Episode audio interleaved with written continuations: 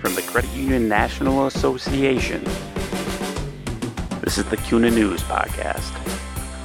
Credit union people, credit union ideas.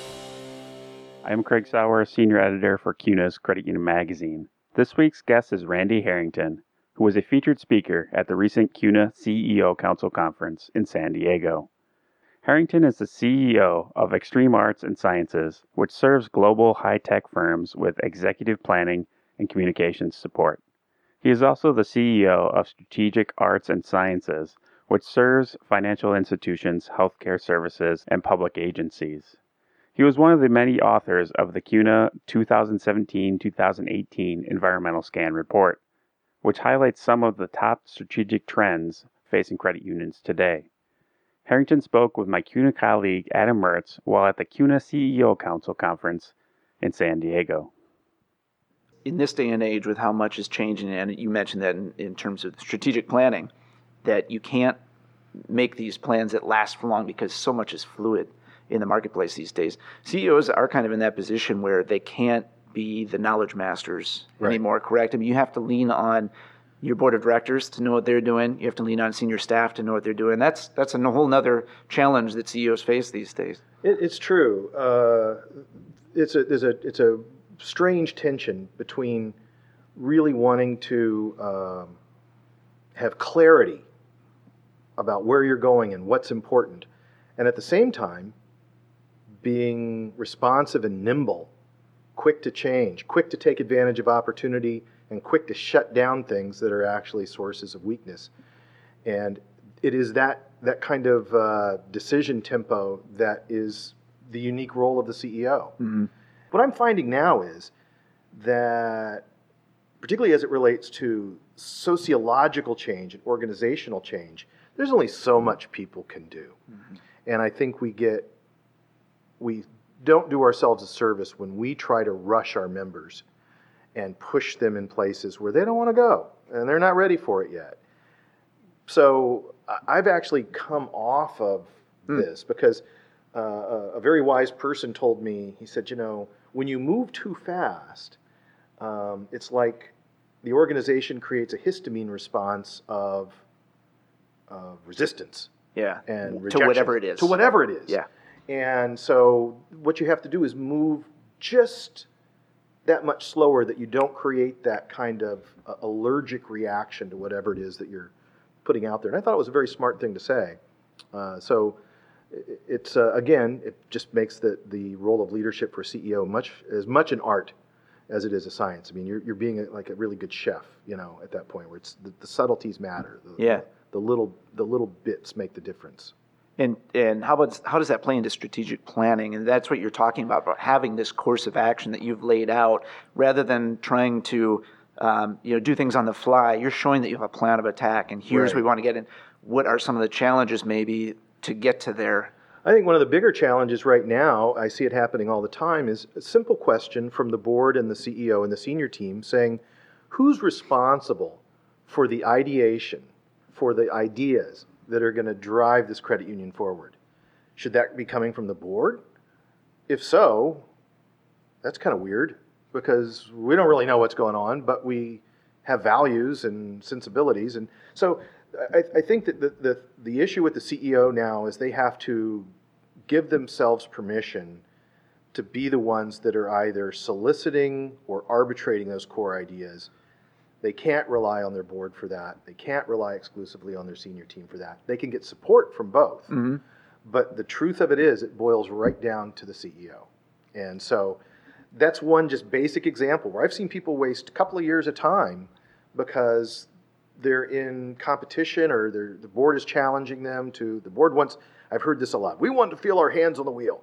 The board wants to feel a sense of yeah. control yeah. in the organization. Well, okay, that's great. But when you do that, you can take away so much initiative and motivation. So the CEO has to own it, and they have to step up and say, "This is what works."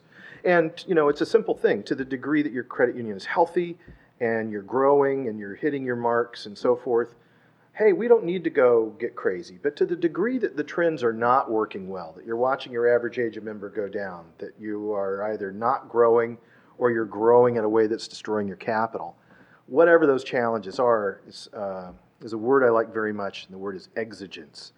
And uh, I don't remember what the exact Webster dictionary is, but there's a guy named Lloyd Bitzer, and he says that an exigence is an imperfection marked by urgency. So, what I like to see a CEO do is say, here are the exigencies that we're going to be working against, and here are the opportunities we're going to be working against. Mm-hmm. And then through that, that's this plan is going to be hitting, ticking off both sides of that, uh, you know, both columns there uh, as they go through. But I think it should always have that that sense of um, what do we need to fix now, right now? Where's that urgency at? One of the big messages I have in my presentation at this experience is uh, I'm seeing a trend. I'll just leave it at that of people bringing services back in house. We had gotten into the into the habit as an as an industry of outsourcing freaking everything. Yes. You know? Yes. And so now really what our job is is we have 71 vendors that we're working with and then we talk to members on occasion. Yeah. But what we're finding is that smart CEOs, I think, are realizing that they have got to deeply own the differentiating characteristics that cannot be outsourced. And it's not a mystery. 95% of the strategic plans coming out of the credit union space say they're going to differentiate with some kind of service model. Because what else is there? Right? Oh, at this point, right. Right. Yeah. I mean, so that's great, but to just say service, we're going to have service and service, and we're going to serve, serve, service, yeah. it doesn't mean squat. So you've got to really, you know, the, the ones that to me are really winning the game are drilling into that relentlessly. They're drilling into it from, from marketing data, from uh, uh, focus groups and qualitative data. They're looking at trended data. They're looking at best practices in other institutions. They're really trying to, to align with some kind of fundamental value, happiness, or you know something really rooted. Uh, here we're going to be talking a lot about community, for example, and yes. community engagement. So what does that really, really, really, really, really, really mean? And then you have got, once you figured that out, don't you dare outsource that. That is what you are all about at that point. Got it. Got it. Yeah. And you talked a lot when I looked through your website about alignment. Yeah. About that being crucial. And, Yeah. and the factors that I saw were strategy, business intelligence, and design. Mm-hmm. And I'm, I'm most uh, interested in hearing about where design fits into that and in what sense design fits into that. Because the first two, I think, you know, people see that and yes, that makes sense. Where does design fit in? And what do you mean by that? Yeah, uh, it's a good question because it was it was new to me too. Um, that was kind of an aha. So, uh, real super short version of the story is um, we're doing all this work for uh, Microsoft and other digital firms, and it turns out that we would have an executive that was going to change the rules for 4,000 salespeople globally. Okay? Well, sending them an email doesn't work, and getting them on a phone call doesn't work. Yeah. Uh, what we found worked was really compelling. Uh, for about three years, it was really compelling video shorts where we would produce two minute videos that were mind blowing of oh this is why that really got to the why question or whatever you know so what we found was is that there's an analog process that people need to go through before they buy in and I, it's a, maybe it's a younger generation thing too but um, there's we have an appetite for media that is refined for one, we grew up with very refined media all the time. But Mhm. now we've got sort of the YouTube, pick up the, you know, it's, I don't want to say that it's all that way, but even YouTube has a design element to it and a functionality to it. You can watch a YouTube video and go, well, that's not even appropriate for that. You know, it's too, it was overproduced or whatever. Yeah. But uh, what I discovered was uh, I had a great moment where I did a speech. I had some of my team members watch the speech. I was very proud of the speech. the speech killed. It did great. People loved it. It felt like, you know, yeah. And I was like, that's kind of what I do because people didn't understand what I do. And then when we get in the car, we always do a debrief right after everything's over. And the debrief was we get into the car, and I was kind of expecting high fives, like, good job, dude. Right. Get in the car with three of my people, and I'm like, oh my God, I am mortified. I, I, I had, I couldn't even talk to people. I had to get out of there. And I was like, what the hell are you talking about? Your slides were horrid. You know, your slides were just, I was, it was ghastly, you know. I was like, really? So we start hiring designers again and again and again to kick things up to another level, kick it to the next level. Well, we did so much work with this design group called Solitude Creative. We ended up swallowing them up, taking them into our Huh. company. Yeah. So then I've got a, a cadre of designers who are doing all kinds of work. And my favorite story lately is they're actually designing walls in office buildings that tell strategic stories. That's cool because you're going to walk by that every time you go in and out, and that story is going to get kind of imprinted in your head. So this is internal, like for In- an in- internal audience. internal, right? So yeah, it, it's uh, let's say you're a large, you know, uh, uh, software firm in Seattle. Let's just take that as an example. Yeah. They, Yeah. So and hypothetical. hypothetically, you might walk into their buildings though and see these murals that are, you know, artistically magnificent and produced.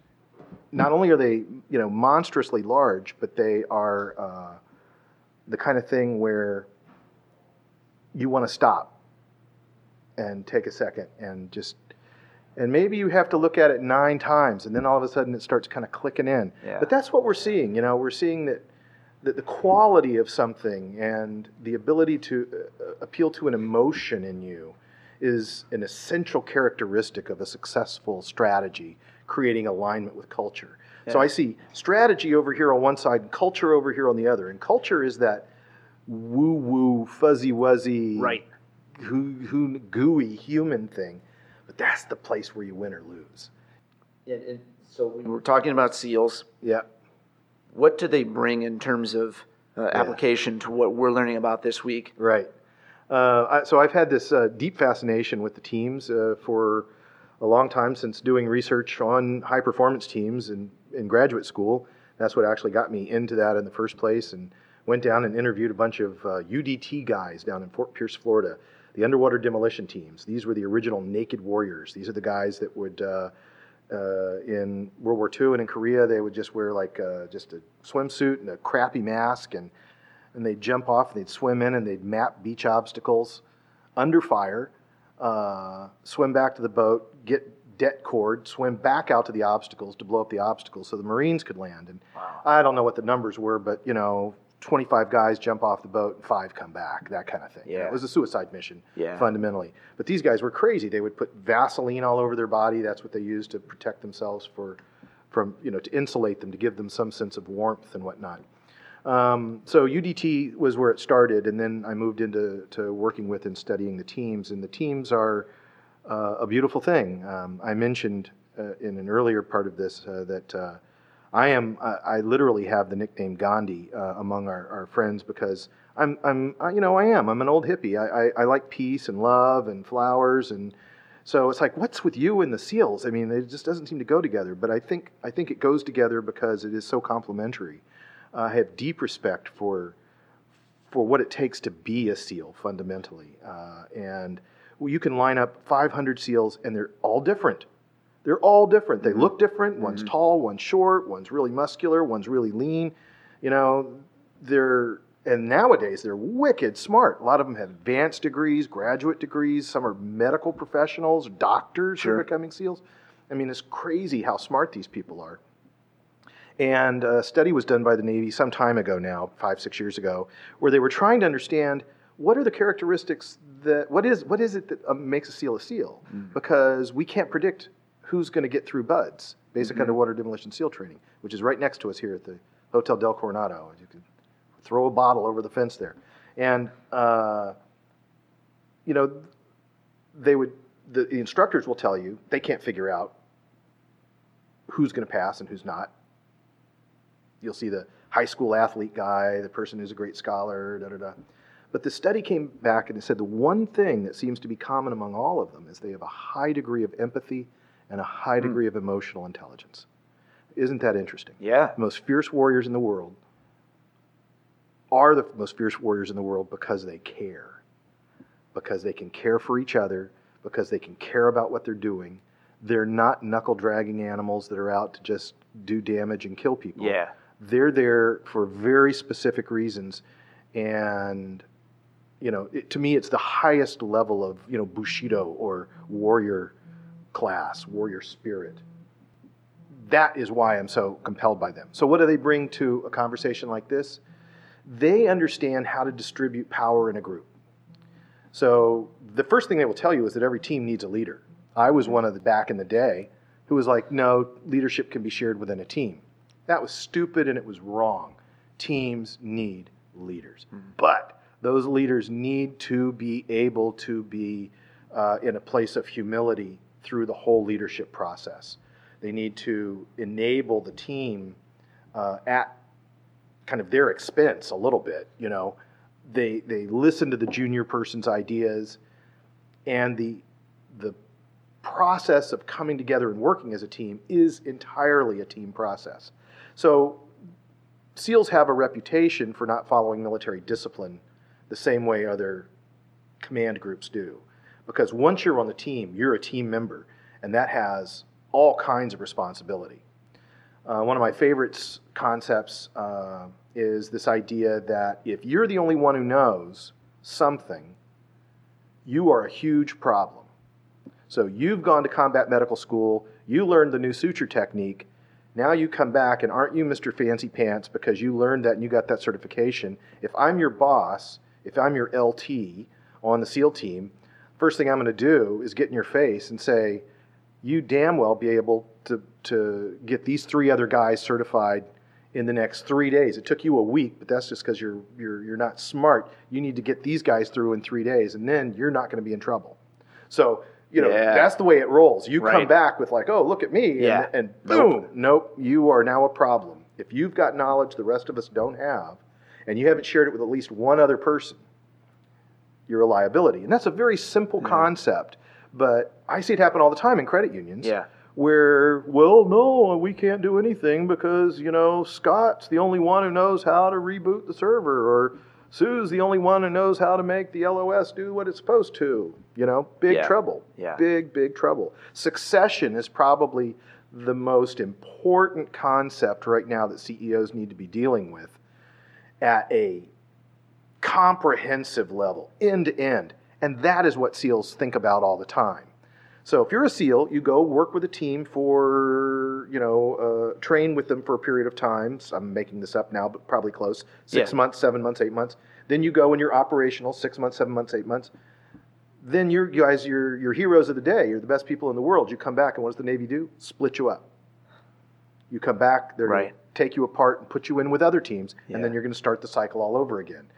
Uh, Steve Alberg said in a Fortune magazine article I loved, he said, uh, you know, having a high performance team in your workplace is like getting a tiger cub for Christmas. It's cute and cuddly the first year, and the next year it will eat your children. And that is the truth. So the trick with high performance teams is to always have an end date. You're going to be a high performance team for three months, and then you're going to stand down. And if you're not done, then you're going to hand that job to the next team that's going to take it Okay. over. And that simple thought can change everything in an organization. It's so simple. And that's the thing about these guys. They, they, you know, you hear it and you go, really? It's, God, really? And every time you try to cheat that, you get killed. Does that speak to the type of challenge then that you present them with? Yeah. Also, though, it can't be this open-ended, No, right. um, big. You know, you take it where you want to go. No, we have a point that we need to get to. You get us there. Yeah, the dirty little secret of the SEAL teams is that they rig it to win. Okay. These are not people that like to go and take massive risks. Yeah. You would think, oh, they, you know, do a HALO out of a plane. Well, that's because that's the only way they could do it.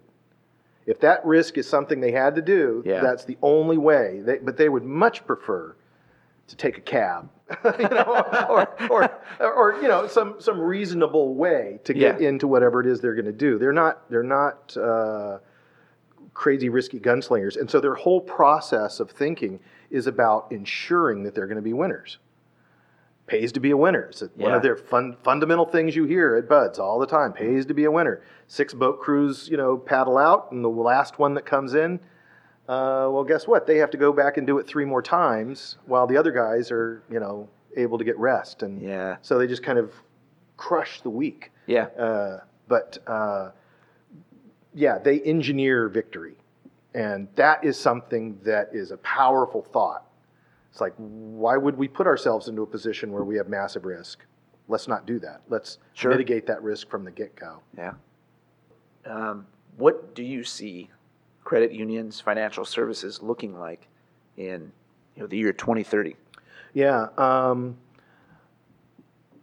so I'm, I'm a big believer in tools, and I think that, that human beings gravitate to things that make things better for them. And so, what is the work that the financial service industry needs to do for people? And so, the idea of just being a bank that held your money back in the day, all of that is gone now. And so Yeah. now, what we're going to be moving more and more towards are these families of services that um, optimize a person's income with their life needs.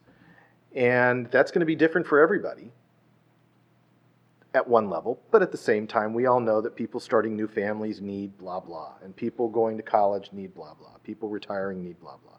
They may be a little bit different, but uh, it's, it's still consistent enough.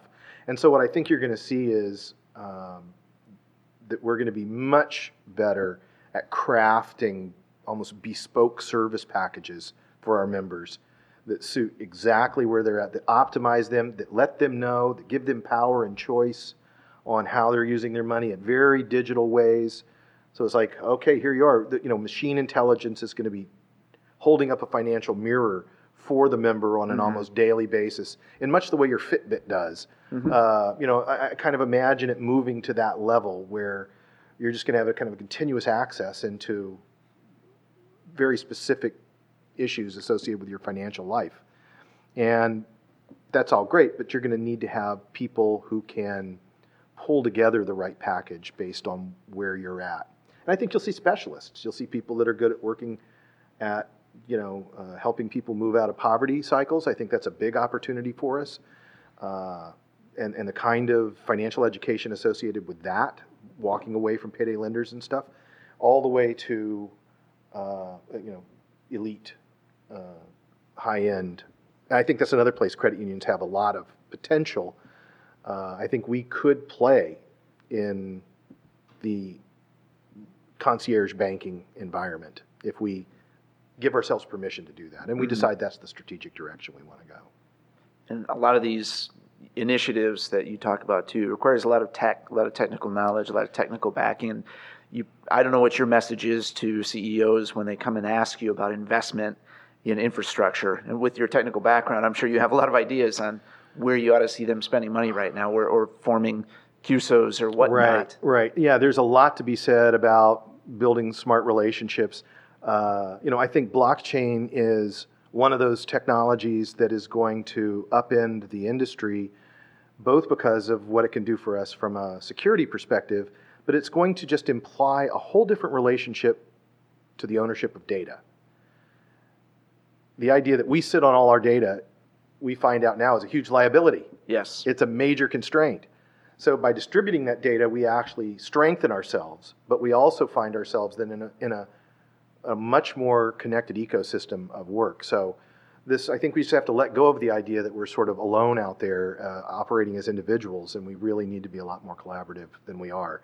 And I think, you know, whether you like it or not, technologies like blockchain are going to kick the door in because you're not going to be able to compete if you're not a part of one of those circles of wagons, right, mm-hmm. that are out mm-hmm. there. I- I think that's mission critical. And that's just an example. So, all the way through, you're going to see the need, I think, for much more collaborative, cooperative interaction because we can't afford to do it otherwise. Thanks for listening to the CUNA News Podcast. Subscribe to the show on iTunes, Stitcher Radio, and Google Play.